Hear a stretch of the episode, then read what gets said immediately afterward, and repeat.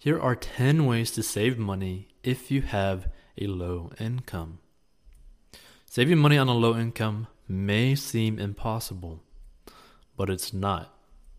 So, whatever you want to afford training, travel, investing in a side business we're going to lay out a plan to get from here to there. Saving money on a low income calls for a strategy. Saving money when your income is low might be a challenge, but it's not impossible if you strategize a bit. Rather than eliminate every little joy in life, like your Starbucks coffee here and there, let's focus on the bigger wins. The adjustments that'll provide the biggest impact for the least amount of effort. Number one, meal planning has an immediate impact. Food costs are surprisingly one of the top two or three monthly expenses for most people. It tends to slip through the cracks because we buy food in so many ways groceries, work lunches, restaurants, takeout, convenience stores, gas stations. Meal planning isn't as hard as you might think. And when you can go to the store once and come home with all the food you'll need for every meal and snack for an entire week, it's common to save several hundred dollars a month. Number two, cancel subscriptions that drain your budget. It's impossible to buy clothes in a mall without being asked for your email address. And those flash sale emails you receive every day are like a warm chocolate chip cookie or a really nice bowl of hot ramen with shrimp and a whole bunch of other stuff that makes it cost more than $10 per bowl. Seeing save 40% only until tomorrow is really hard to pass up. But if you're buying more than you need throughout the year, you're spending more of your budget, not less. Ramen noodles will still be around after we lose that 15 pounds of basically water weight, and so will those sales. So for now, unsubscribe and remove the temptation. Number three, watch TV without cable. Cable TV today is like Blockbuster Video when Netflix came along. Who'd want to drive to a store to rent a movie when you were able to do it from your couch? Cable was a novelty when it became commonplace in the 1980s, but there are much cheaper options available now. You don't need to pay an inflated price for dozens of channels you'll never watch and be nickel and dimed with every ending rental fees for remotes and cable boxes. Number four, reduce insurance costs. And this could be like a really, really big one. If you've had your auto or homeowner's insurance for several years, check around. Just like cable TV, there are more options available that weren't around a decade ago. Features like paying according to how much you actually drive are getting more popular because more people now work from home. Most people hesitate to do this because it used to involve handing over your phone number, then getting bombarded with calls for the next week. Not anymore, though. You can do it all online. Number five, save money fast by eliminating car payments. Self made millionaire and author David Bach says buying a new car is the single worst financial decision you can make. A new car is one of the fastest depreciating assets you can possibly buy, and to top it off, most cars sit unused 95% of the time. The average car payment is around $450 to $475 per month. If you only had that to work with, you'd see your net worth rise each month. And here's an alternative from Dave Ramsey that'll enable you to save money rather than throw it at a car payment for five years. Save about $2,000 and pay cash for a car. Don't worry though, it is temporary. Instead of paying that $450 a month to a car loan, put it into a savings account for 10 months. Now sell your $2,000 car and combine the proceeds with your $4,500 to get something decent in the $6,000 range. Now you have a car that'll last a while with no car payment. And if you keep saving that $450 to $475 each month, you'll set yourself up with a very nice emergency fund, a car fund, pay off debt, and then start accumulating savings and investing for your future. Number six, consider downsizing your mortgage. A roof over our head is a necessity, but the square footage of our home isn't what we'll be most proud of later in life. It's the stuff we did, built, improved, or the people around us that'll mean the most.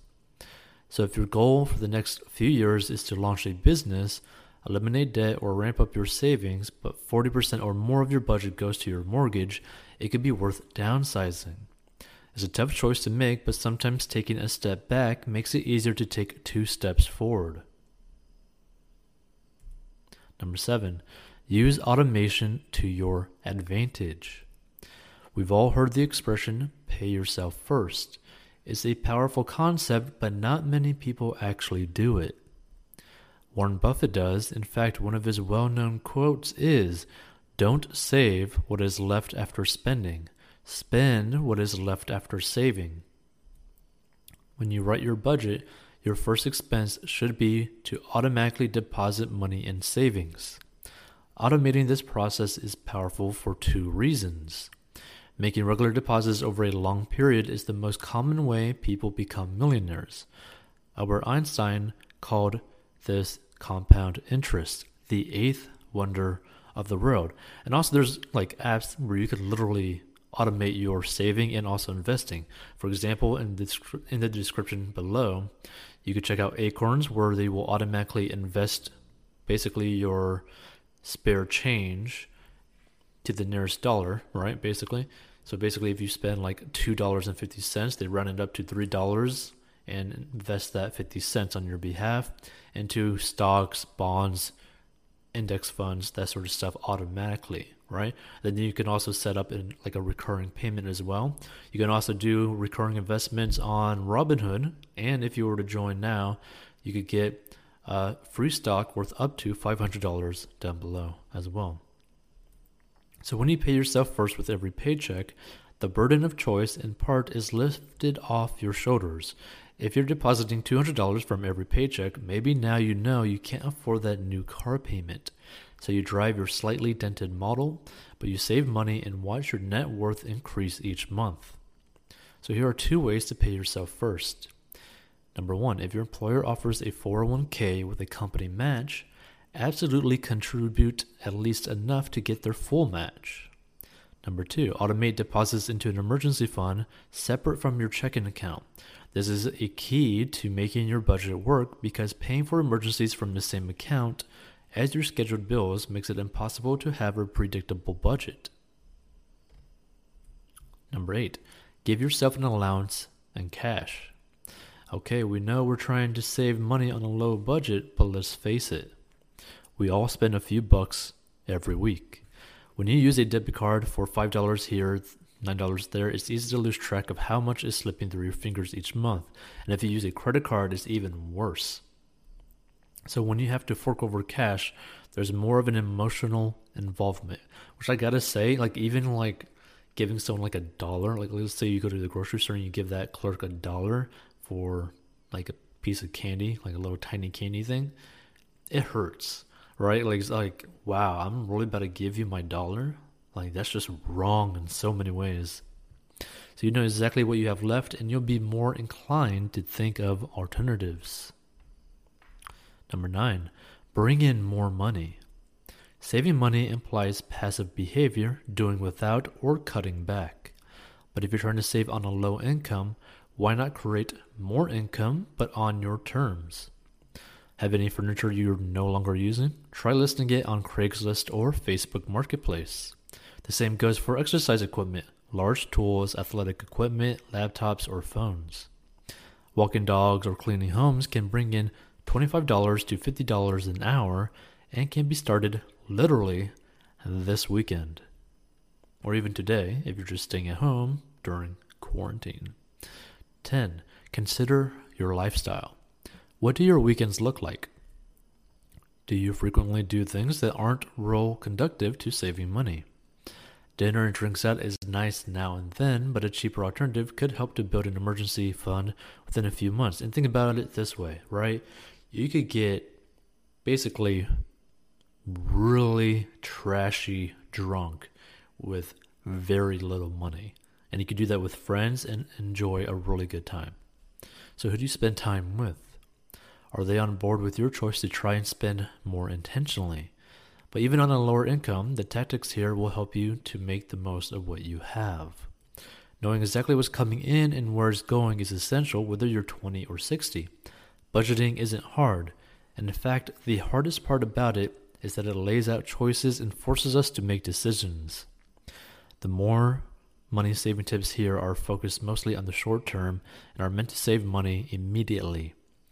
They'll help to create some breathing room in your budget so you can pay down debt, start building an emergency fund, or just create a better cash flow each month. But the real goal is to develop a simple system that works for you, to develop the habits that'll make you instinctively question every expense. Is this a good choice for me now, given what my goal is for the next couple years? How much does this cost over the course of a year? How can I get the same value for less money? Is my net worth increasing or decreasing each month? Or is this purchase even worth it? Right? Like, am I actually really going to be happy with this? So, check out 40inbox.com, master your money. You can learn how to make money online down below, and you can watch the free lesson there. You can get a stock worth up to $500 potentially by joining Robinhood and linking a bank account. You can automate your investing, saving with Acorns, right? And there's other money tools down below as well. So check out that. Subscribe if you like this, like it, share it, leave a comment with your questions, your personal finance questions.